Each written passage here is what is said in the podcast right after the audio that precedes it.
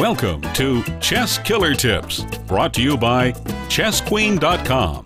Here's your host, Alexandra Kosteniuk. Today's position is from the second rapid game of the final match against Laurent Fressinet of the Willandry Chess and Music Festival. I'm playing black, and it's black to move. You can press pause now and think about this position for a while. I'll be back at the end of the music.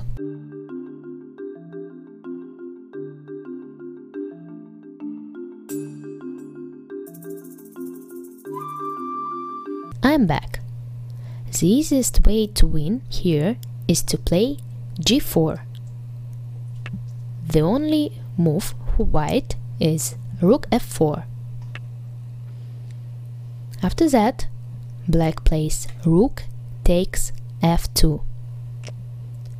White has to take on f2, since if he plays rook takes g4, he will lose the rook after rook f4 check.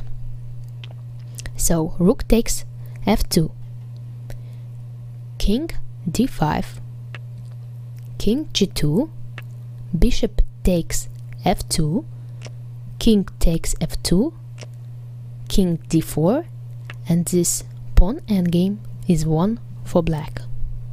For example, king e2, king e4, king f2, king d3, king g2, king e2, king g1, king f3, king h2, king f2, king h1, king takes g3, king g1, king h3, king h1, g3, king j1, g2, king f2, king h2. Winning. When you have the option to enter a particular endgame, knowing the desired outcome will help you.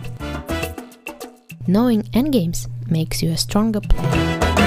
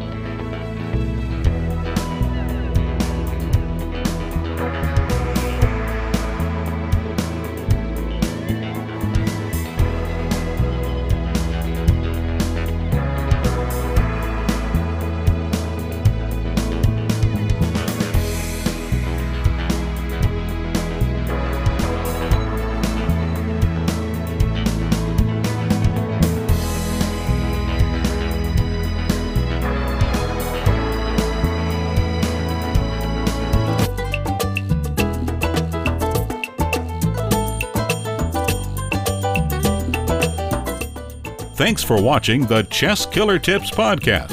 Send your questions and comments to alexandra at kosteniuk.com.